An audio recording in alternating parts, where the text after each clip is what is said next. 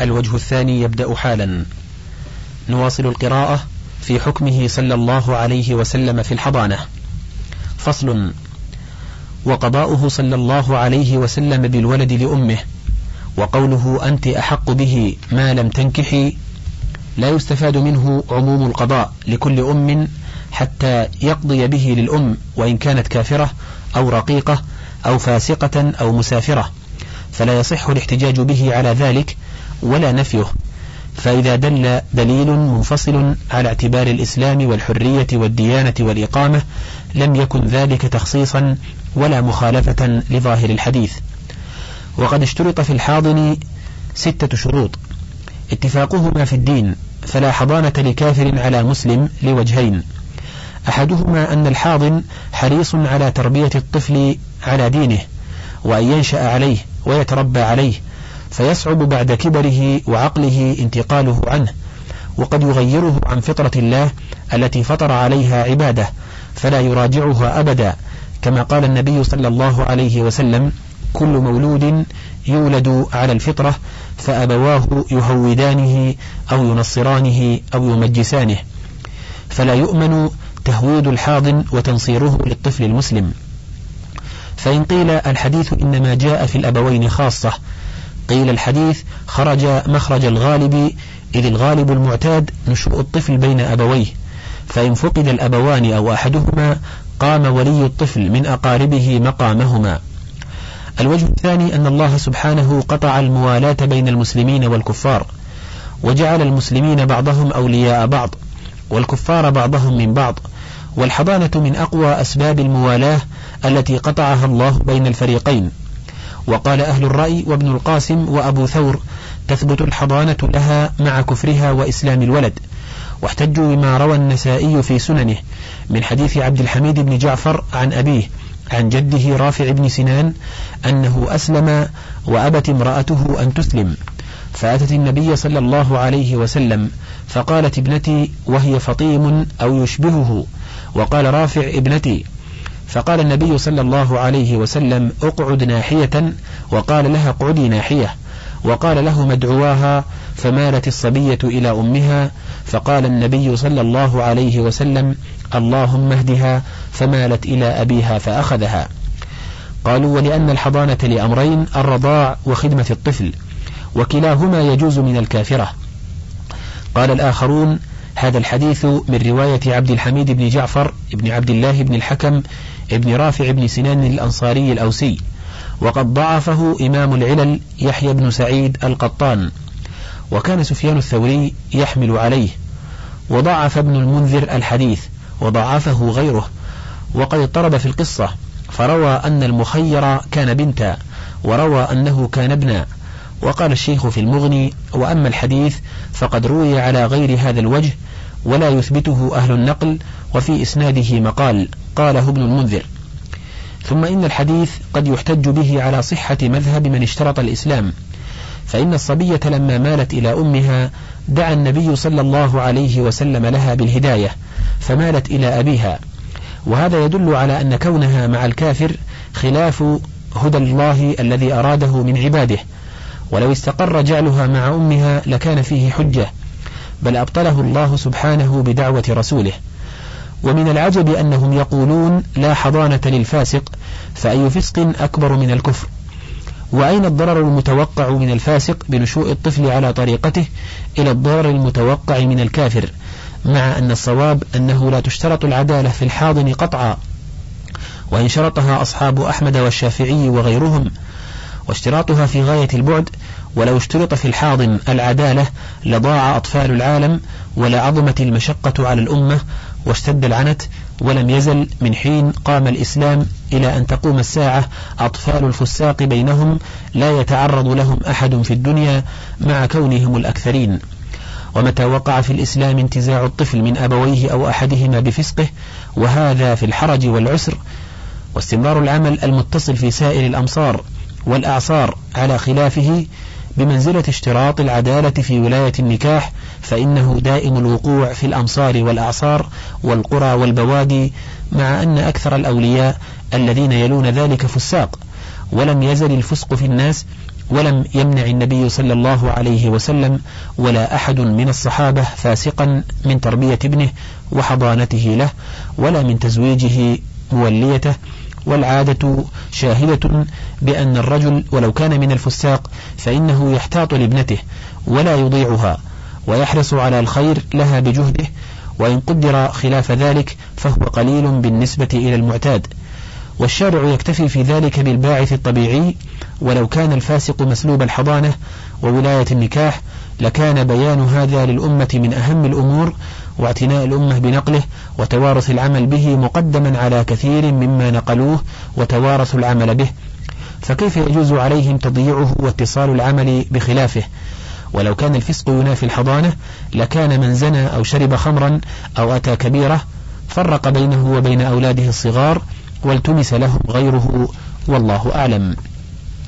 نعم العقل مشترط في الحضانة فلا حضانة لمجنون ولا معتوه ولا طفل. لأن هؤلاء يحتاجون إلى من يحضنهم ويكفلهم فكيف يكونون كافلين لغيرهم؟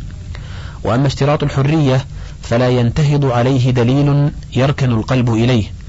وقد اشترطه أصحاب الأئمة الثلاثة وقال مالك في حر له ولد من أمه إن الأم أحق به إلا أن تباع فتنتقل فيكون الأب أحق بها.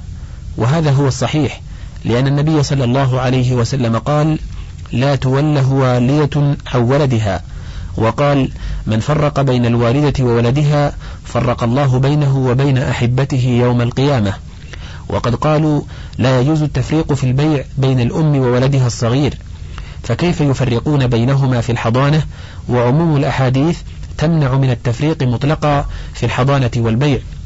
واستدلالهم بكون منافعها مملوكة للسيد فهي مستغرقة في خدمته فلا تفرغ لحضانة الولد ممنوع بل حق الحضانة لها تقدم به في أوقات حاجة الولد على حق السيد كما في البيع سواء وأما اشتراط خلوها من النكاح فقد تقدم.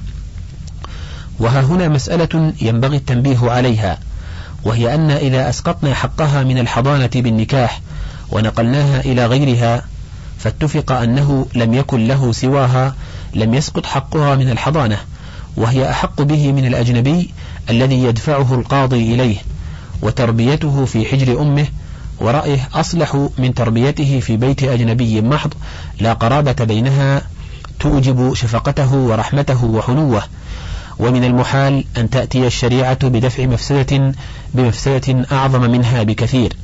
والنبي صلى الله عليه وسلم لم يحكم حكما عاما كليا أن كل امرأة تزوجت سقطت حضانتها في جميع الأحوال حتى يكون إثبات الحضانة للأم في هذه الحالة مخالفة للنص. وأما اتحاد الدار فإن كان سفر أحدهما لحاجة ثم يعود والآخر مقيم فهو أحق به لأن السفر بالولد الطفل ولا سيما إن كان رضيعا إضرار به وتضييع له. هكذا أطلقوه ولم يستثنوا سفر الحج من غيره وإن كان أحدهما منتقلا عن بلد الآخر للإقامة والبلد وطريقه مخوفان أو أحدهما فالمقيم أحق وإن كان هو وطريقه آمنين ففيه قولان وهما روايتان عن أحمد إحداهما أن الحضانة للأب ليتمكن من تربية الولد وتأديبه وتعليمه وهو قول مالك والشافعي وقضى به شريح. والثانية أن الأم أحق وفيها قول ثالث أن المنتقل إن كان هو الأب فالأم أحق به وإن كان الأم فإن انتقلت إلى البلد الذي كان فيه أصل النكاح فهي أحق به وإن انتقلت إلى غيره فالأب أحق وهو قول الحنفية. وحكوا عن أبي حنيفة رواية أخرى أن نقلها إن كان من بلد إلى قرية فالأب أحق وإن كان من بلد إلى بلد فهي أحق وهذه أقوال كلها كما ترى لا يقوم عليها دليل يسكن القلب إليه فالصواب النظر والاحتياط للطفل في الأصلح له والأنفع من الإقامة أو النقلة. فأيهما كان أنفع له وأصون وأحفظ؟ روعي ولا تأثير لإقامة ولا نقلة. هذا كله ما لم يرد أحدهما بالنقلة مضارة الآخر وانتزاع الولد منه فإن أراد ذلك لم يجب إليه والله الموفق. فصل. وقوله أنت أحق به ما لم تنكحي قيل فيه إضمار تقديره ما لم تنكحي ويدخل بك الزوج ويحكم الحاكم بسقوط الحضانة. وهذا تعسف بعيد لا يشعر به اللفظ ولا يدل عليه بوجه ولا هو من دلالة الاقتضاء التي تتوقف صحة المعنى عليها. والدخول داخل في قوله تنكحي عند من اعتبره فهو كقوله حتى تنكح زوجا غيره. ومن لم يعتبره فالمراد بالنكاح عنده العقد. وأما حكم الحاكم بسقوط الحضانة فذاك إنما يحتاج إليه عند التنازع والخصومة بين المتنازعين فيكون منفذا لحكم رسول الله صلى الله عليه وسلم. لا أن رسول الله صلى الله عليه وسلم أوقف سقوط الحضانة على حكمه بل قد حكم هو بسقوطها حكم به الحكام بعده أو لم يحكموا. والذي دل عليه هذا الحكم النبوي أن الأمة أحق بالطفل ما لم يوجد منها النكاح فإذا نكحت زال ذلك الاستحقاق وانتقل الحق إلى غيرها. فأما إذا طلبه من له الحق وجب على خصمه أن يبذله له فإن امتنع أجبره الحاكم عليه وإن أسقط حقه أو لم يطالب به بقي على ما كان عليه أولا. فهذه قاعدة عامة مستفادة من غير هذا الحديث. فصل. وقد احتج من لا يرى التخيير بين الأبوين بظاهر هذا الحديث. ووجه الاستدلال أنه قال أنت أحق به ولو خير الطفل لم تكن هي أحق به إلا إذا اختارها. كما أن الأب لا يكون أحق به إلا إذا اختاره. فإن قدر أنت أحق به إن اختارك قدر ذلك في جانب الأب والنبي صلى الله عليه وسلم جعلها أحق به مطلقا عند المنازعة. وهذا مذهب أبي حنيفة ومالك ونحن نذكر هذه المسألة ومذاهب الناس فيها والاحتجاج لأقوالهم ونرجح ما وافق حكم رسول الله صلى الله عليه وسلم منها. ذكر قول أبي بكر الصديق رضي الله عنه ذكر عبد الرزاق عن ابن جريج عن عطاء الخراساني عن ابن عباس رضي الله عنهما قال طلق عمر بن الخطاب رضي الله عنه امرأته فذكر الأثر المتقدم وقال فيه ريحها وفراشها خير له منك حتى يشب ويختار لنفسه. فحكم به لأمه حين لم يكن له تمييز إلى أن يشب ويميز ويخير حينئذ. ذكر قول عمر بن الخطاب رضي الله عنه.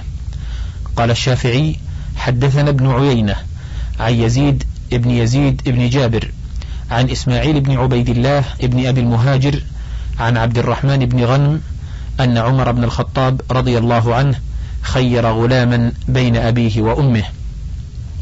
وقال عبد الرزاق أخبرنا ابن جريج عن عبد الله بن عبيد ابن عمير قال خير عمر رضي الله عنه غلاما ما بين أبيه وأمه فاختار أمه فانطلقت به. وذكر عبد الرزاق أيضا عن معمر عن أيوب عن إسماعيل بن عبيد الله عن عبد الرحمن بن غنم قال اختصم إلى عمر بن الخطاب في غلام فقال هو مع أمه حتى يعرب عنه لسانه ليختار وذكر سعيد المنصور عن هشيم عن خالد عن الوليد بن مسلم قال اختصموا إلى عمر بن الخطاب رضي الله عنه في يتيم فخيره فاختار أمه على عمه فقال عمر إن لطف أمك خير من خصب عمك. ذكر قول علي بن أبي طالب رضي الله عنه. قال الشافعي رحمه الله تعالى أنبأنا ابن عيينة عن يونس ابن عبد الله الجرمي عن عمارة الجرمي قال خيرني علي بين أمي وعمي. ثم قال لأخ لي أصغر مني وهذا أيضا لو بلغ مبلغ هذا لخيرته. قال الشافعي رحمه الله قال إبراهيم عن يونس عن عمارة عن علي مثله. قال في الحديث وكنت ابن سبع سنين أو ثمان سنين قال يحيى القطان حدثنا يونس بن عبد الله الجرمي. حدثنا عمارة بن رويبة أنه تخاصمت فيه أمه وعمه إلى علي بن أبي طالب رضي الله عنه. قال فخيرني علي ثلاثا كلهن أختار أمي ومعي أخ لي صغير فقال علي هذا إذا بلغ مبلغ هذا خير. ذكر قول أبي هريرة رضي الله عنه. قال أبو خيثمة زهير بن حرب. حدثنا سفيان بن عيينة عن زياد بن سعد عن هلال بن أبي ميمونة قال شهدت أبا هريرة خير غلاما بين أبيه وأمه. وقال إن رسول الله صلى الله عليه وسلم خير غلاما بين أبيه وأمه. فهذا ما ظفرت به عن الصحابة. وأما الأئمة فقال حرب بن إسماعيل سألت إسحاق بن راهويه إلى متى يكون الصبي والصبية مع الأم إذا طلقت؟ قال أحب إلي أن يكون مع الأم إلى سبع سنين ثم يخير. قلت له أترى التخيير؟ قال شديدا. قلت فأقل من سبع سنين لا يخير. قال قد قال بعضهم إلى خمس وأنا أحب إلي سبع. وأما مذهب الإمام أحمد فإما أن يكون الطفل ذكرا أو أنثى. فإن كان ذكرا فإما أن يكون ابن سبع أو دونها. فإن كان له دون السبع فأمه أحق بحضانته من غير تخيير. وإن كان له سبع ففيه ثلاث روايات.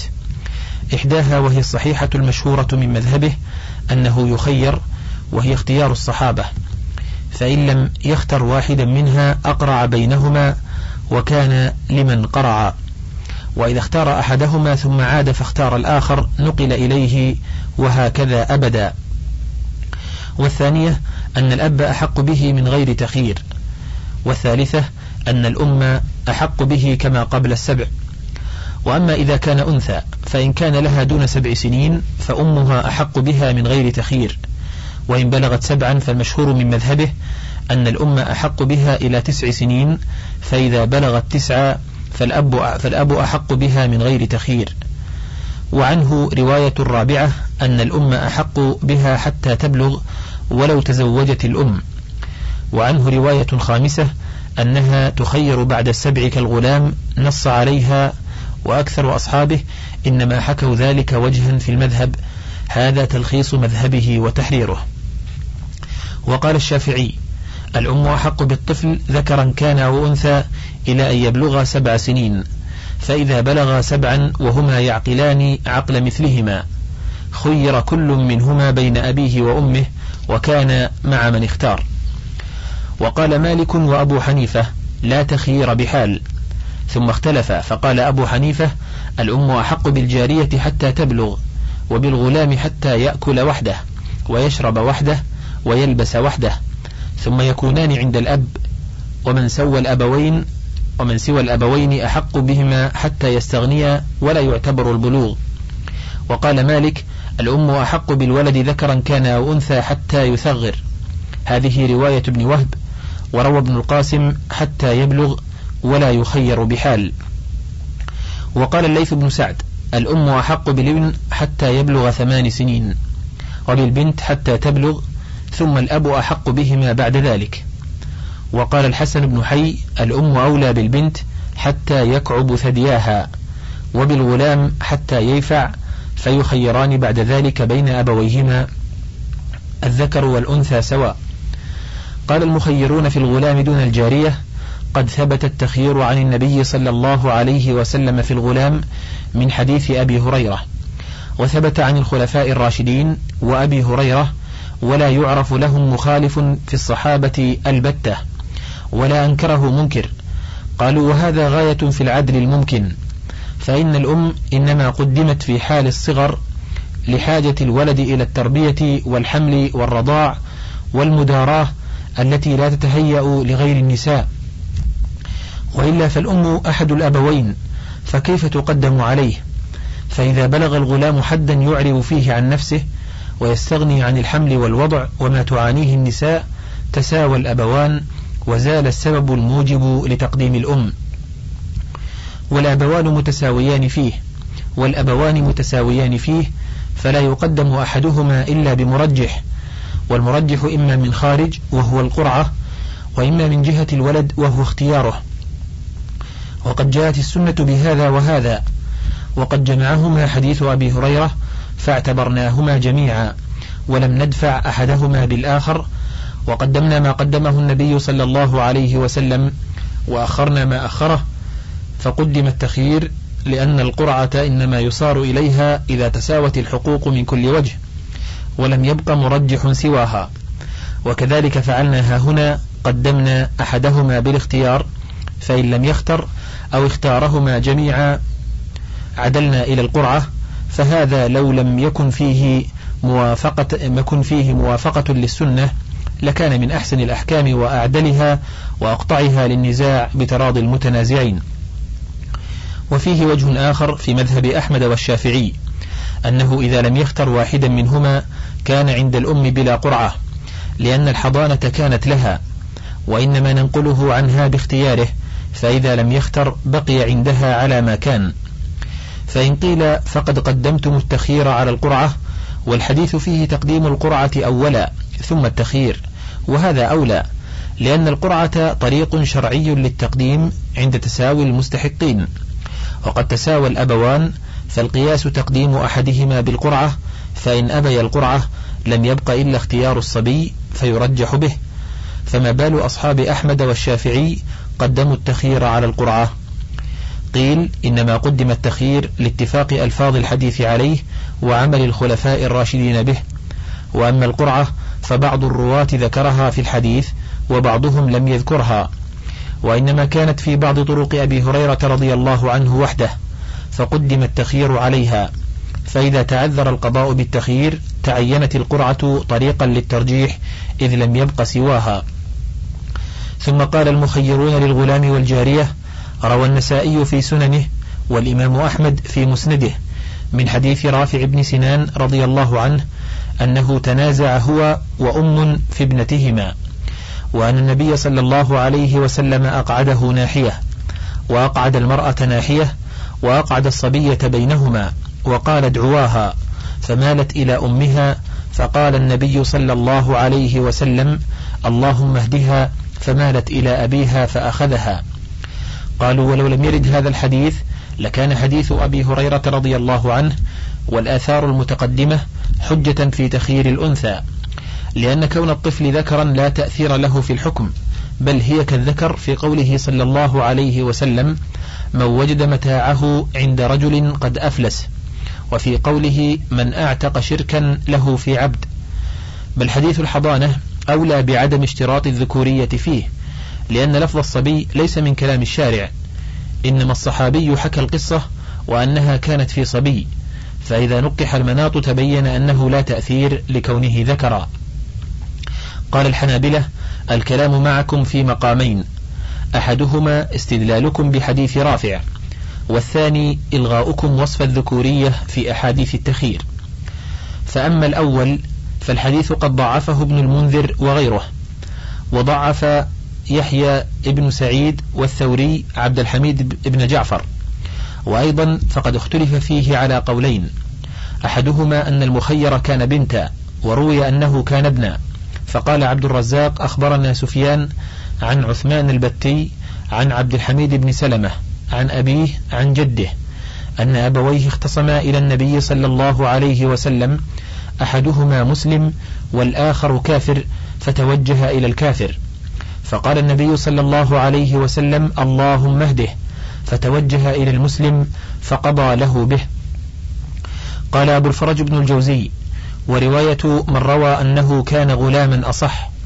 قالوا ولو سلم لكم أنه كان أنثى فأنتم لا تقولون به فإن فيه أن أحدهما كان مسلما والآخر كافرا. فكيف تحتجون بما لا تقولون به؟ قالوا وأيضا فلو كانا مسلمين ففي الحديث أن الطفل كان فطيما وهذا قطعا دون السبع والظاهر أنه دون الخمس وأنتم لا تخيرون من له دون السبع فظهر أنه لا يمكنكم الاستدلال بحديث رافع هذا على كل تقدير. فبقي المقام الثاني وهو إلغاء وصف الذكورة في أحاديث التخيير وغيرها.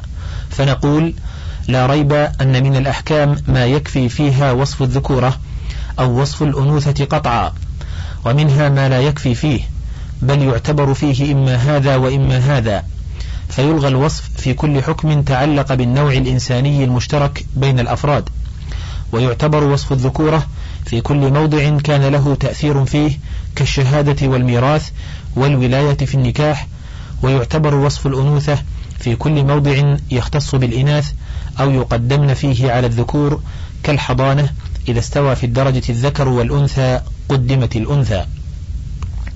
بقي النظر فيما نحن فيه من شأن التخير هل لوصف الذكورة تأثير في ذلك فيلحق بالقسم الذي تعتبر فيه أو لا تأثير له فيلحق بالقسم الذي يلغى فيه؟ ولا سبيل إلى جعلها من القسم الملغى فيه وصف الذكورة لأن التخيير ها هنا تخيير شهوة لا تخيير رأي ومصلحة. ولهذا إذا اختار غير من اختاره أولا نقل إليه. فلو خيرت البنت أفضى ذلك إلى أن تكون عند الأب تارة وعند الأم أخرى. فإنها كلما شاءت الانتقال أجيبت إليه. وذلك عكس ما شرع للإناث من لزوم البيوت وعدم البروز ولزوم الخدور وراء الأستار. فلا يليق بها أن تمكن من خلاف ذلك. وإذا كان هذا الوصف معتبرا قد شهد له الشرع بالاعتبار لم يمكن إلغاؤه. قالوا وأيضا فإن ذلك يفضي إلى أن يبقى الأب موكلا بحفظها ولا الأم لتنقلها بينهما. وقد عرف بالعادة أن ما يتناوب الناس على حفظه ويتواكلون فيه فهو آيل إلى ضياع. ومن الأمثال السائرة لا يصلح القدر بين طباخين. قالوا وأيضا فالعادة شاهدة بأن اختيار أحدهما يضعف رغبة الآخر في آخر فيه بالإحسان إليه وصيانته. فإذا اختار أحدهما ثم انتقل إلى الآخر لم يبقى أحدهما تام الرغبة في حفظه والإحسان إليه.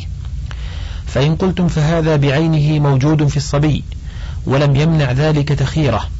قلنا صدقتم لكن عارضه كون القلوب مجبولة على حب البنين واختيارهم على البنات فإذا اجتمع نقص الرغبة ونقص الأنوثة وكراهة البنات في الغالب ضاعت الطفلة وصارت إلى فساد يعسر تلافيه والواقع شاهد بهذا والفقه تنزيل المشروع على الواقع. وسر الفرق أن البنت تحتاج من الحفظ والصيانة فوق ما يحتاج إليه الصبي. ولهذا شرع في حق الإناث من الستر والخفر ما لم يشرع مثله للذكور في اللباس وإرخاء الذيل شبرا أو أكثر وجمع نفسها في الركوع والسجود دون التجافي ولا ترفع صوتها بقراءة القرآن ولا ترمل في الطواف ولا تتجرد في الإحرام عن المخيط ولا تكشف رأسها ولا تسافر وحدها هذا كله مع كبرها ومعرفتها. فكيف إذا كانت في سن الصغر وضعف العقل الذي يقبل فيه الانخداع؟ ولا ريب أن ترددها بين الأبوين مما يعود على المقصود بالإبطال أو يخل به أو ينقصه لأنها لا تستقر في مكان معين. فكان الأصلح لها أن تجعل عند أحد الأبوين من غير تخيير كما قاله الجمهور مالك وأبو حنيفة وأحمد وإسحاق فتخييرها ليس منصوصا عليه ولا هو في معناه فيلحق به. ثم ها هنا حصل الاجتهاد في تعيين أحد الأبوين لمقامهما عنده وأيهما أصلح لها؟ فمالك وأبو حنيفة وأحمد في إحدى الروايتين عنه عينوا الأم وهو الصحيح دليلا. وأحمد رحمه الله في المشهور عنه واختيار عامة أصحابه عينوا الأب. قال من رجح الأم قد جرت العادة بأن الأب يتصرف في المعاش والخروج ولقاء الناس والأم في خدرها مقصورة في بيتها فالبنت عندها أصون وأحفظ بلا شك وعينها عليها دائما بخلاف الأب فإنه في غالب الأوقات غائب عن البنت أو في مظنة, مظنة ذلك فجعلها عند أمها أصون لها وأحفظ. قالوا وكل مفسدة يعرض وجودها عند الأم فإنها تعرض أو أكثر منها عند الأب فإنه إذا تركها في البيت وحدها لم يأمن عليها. وإن ترك عن عندها امرأته أو غيرها فالأم أشفق عليها وأصون لها من الأجنبية. قالوا وأيضا فهي محتاجة إلى تعلم ما يصلح للنساء من الغزل والقيام بمصالح البيت. وهذا إنما تقوم به النساء للرجال فهي أحوج إلى أمها لتعلمها ما يصلح للمرأة وفي دفعها إلى أبيها تعطيل هذه المصلحة. وإسلامها إلى امرأة أجنبية تعلمها ذلك وترديدها بين الأم وبينه وفي ذلك تمرين لها على البروز والخروج فمصلحة البنت والأم والأب أن تكون عند أمها وهذا القول هو الذي لا نختار سواه. قال من رجح الأب الرجال أغير على البنات من النساء فلا تستوي غيرة الرجل على ابنته وغيرة الأم أبدا وكم من أم تساعد ابنتها على ما تهواه. ويحملها على ذلك ضعف عقلها وسرعة خداعها وضعف داعي الغيرة في طبعها بخلاف الأب. ولهذا المعنى وغيره جعل الشارع تزويجها إلى أبيها دون أمها ولم يجعل لأمها ولاية على بضعها البتة ولا على مالها. فكان من محاسن الشريعة أن تكون عند أمها ما دامت محتاجة إلى الحضانة والتربية. فإذا بلغت حدا تشتهى فيه وتصلح للرجال فمن محاسن الشريعة أن تكون عند من هو أغير عليها وأحرص على مصلحتها وأصون لها من الأم. قالوا ونحن نرى في طبيعة الأب وغيره من الرجال من الغيرة ولو مع فسقه وفجوره ما يحمله على قتل ابنته وأخته وموليته إذا رأى منها ما يريبه لشدة الغيرة.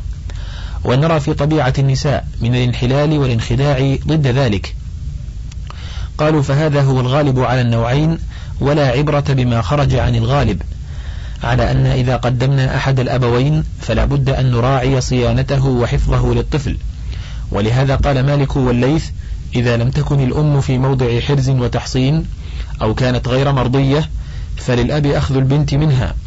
وكذلك الإمام أحمد رحمه الله في الرواية المشهورة عنه فإنه يعتبر يعتبر قدرته على الحفظ والصيانة.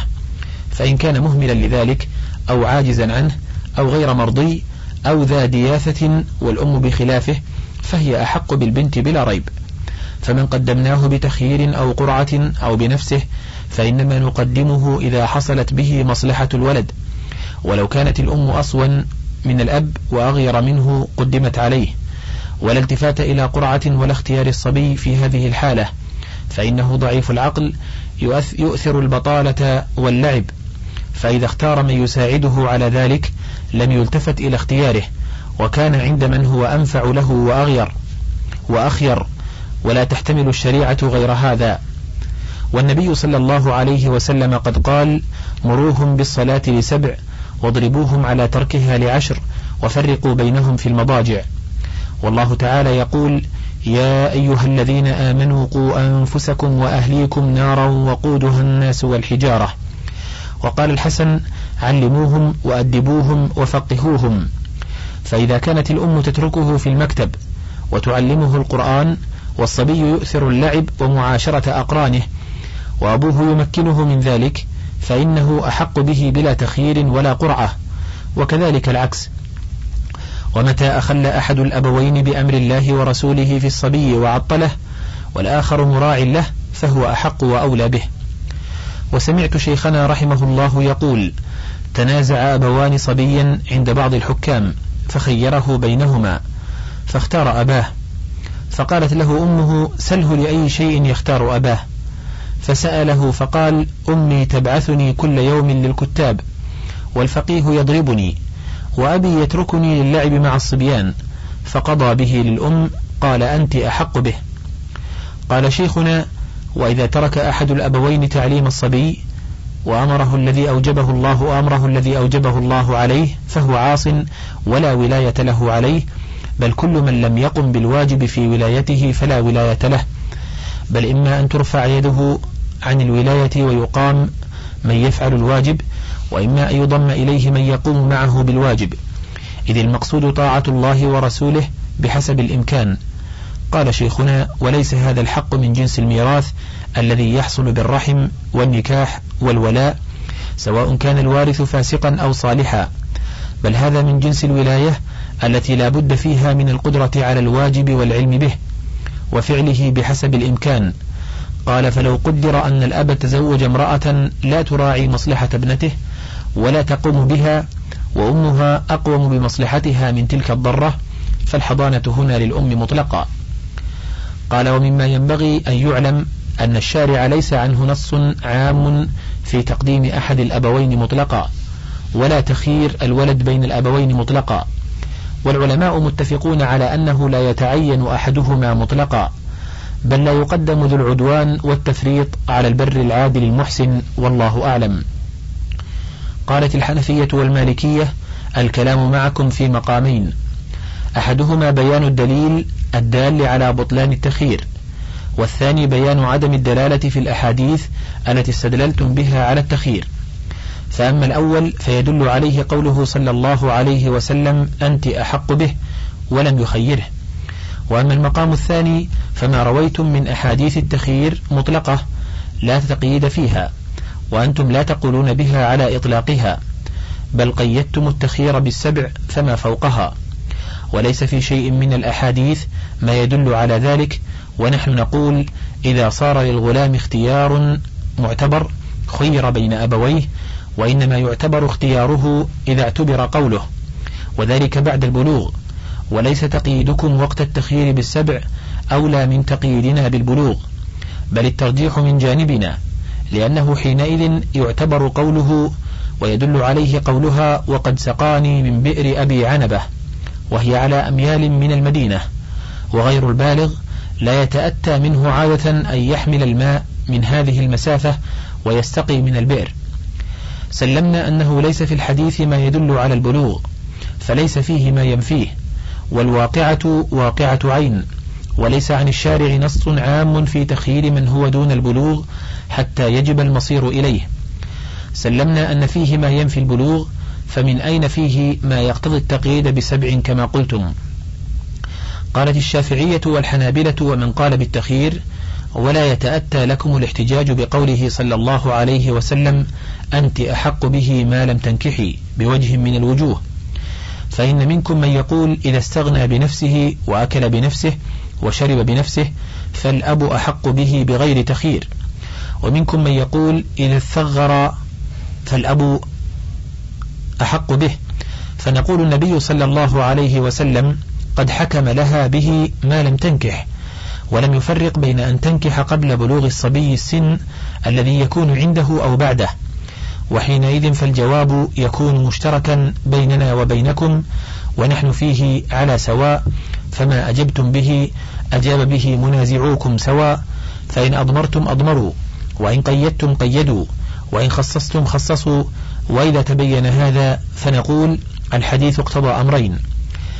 أحدهما أنه لا حق في الولد لها بعد النكاح والثاني أنها أحق به ما لم تنكح وكونها أحق به له حالتان إحداهما أن يكون الولد صغيرا لم يميز فهي أحق به مطلقا من غير تخيير الثاني أن يبلغ سن التمييز فهي أحق به أيضا ولكن هذه الأولوية مشروطة بشرط. والحكم إذا علق بشرط صدق إطلاقه اعتمادا على تقدير الشرط وحينئذ فهي أحق به بشرط اختياره لها. وغاية هذا أنه تقييد للمطلق بالأدلة الدالة على تخييره. ولو حمل على إطلاقه وليس بممكن البتة لاستلزم ذلك إبطال أحاديث التخيير.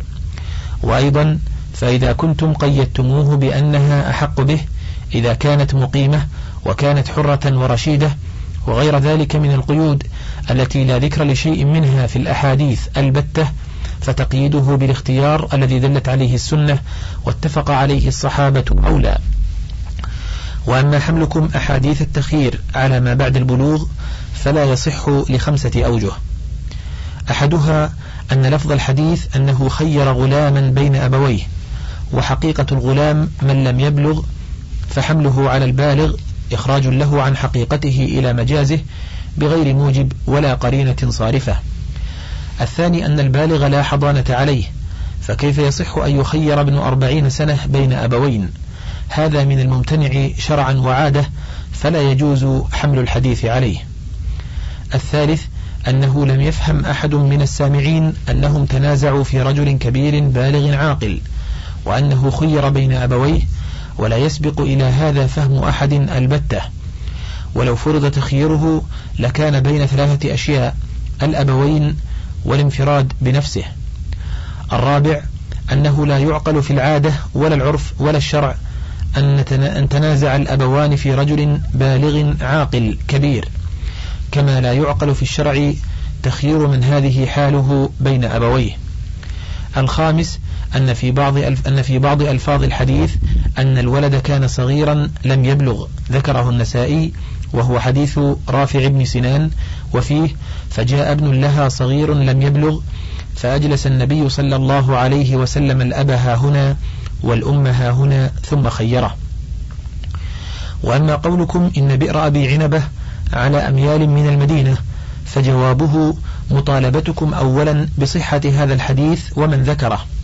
وثانيا بأن مسكن هذه المرأة كان بعيدا من هذه البئر. وثالثا بأن من له نحو عشر سنين لا يمكنه أن يستقي من البئر المذكورة عادة. وكل هذا مما لا سبيل إليه. فإن العرب وأهل البوادي يستقي أولادهم الصغار من آبار هي أبعد من ذلك. وأما تقييدنا له بالسبع فلا ريب أن الحديث لا يقتضي ذلك ولا هو أمر مجمع عليه. فإن للمخيرين قولين أحدهما أن يخير لخمس حكاه إسحاق بن راهويه ذكره عنه حرب في مسائله. ويحتج لهؤلاء بأن الخمسة هي السن التي يصح فيها سماع الصبي ويمكن أن يعقل فيها. وقد قال محمود بن الربيع عقلت عن النبي صلى الله عليه وسلم مجة مجها في في وأنا ابن خمس سنين. والقول الثاني أنه إنما يخير لسبع وهو قول الشافعي وأحمد وإسحاق رحمهم الله. واحتج لهذا القول بأن التخيير يستدعي التمييز والفهم ولا ولا ضابط له في الأطفال فضبط بمظنته وهي السبع. فإنها أول سن التمييز. ولهذا جعلها النبي صلى الله عليه وسلم حدا للوقت الذي يؤمر فيه الصبي بالصلاة. وقولكم إن الأحاديث وقائع أعيان فنعم هي كذلك ولكن يمتنع حملها على تخيير الرجال البالغين كما تقدم وفي بعضها لفظ غلام وفي بعضها لفظ صغير لم يبلغ وبالله التوفيق. فصل. وأما قصة بنت حمزة واختصام علي وزيد وجعفر رضي الله عنهم فيها وحكم رسول الله صلى الله عليه وسلم بها لجعفر فإن هذه الحكومة كانت عقيب فراغهم من عمرة القضاء. فإنهم لما خرجوا من مكة تبعتهم ابنة حمزة تنادي يا عم يا عم. فأخذ علي بيدها ثم تنازع فيها هو وجعفر وزيد. وذكر كل واحد من الثلاثة ترجيحا. فذكر زيد أنها ابنة أخيه للمؤاخاة التي عقدها رسول الله صلى الله عليه وسلم بينه وبين حمزة. وذكر علي كونها ابنة عمه وذكر جعفر مرجحين القرابة وكون خالتها عنده فتكون عند خالتها فاعتبر النبي صلى الله عليه وسلم مرجح جعفر دون مرجح الآخرين الآخرين فحكم له وجبر كل واحد منهم وطيب قلبه بما هو أحب إليه من أخذ البنت.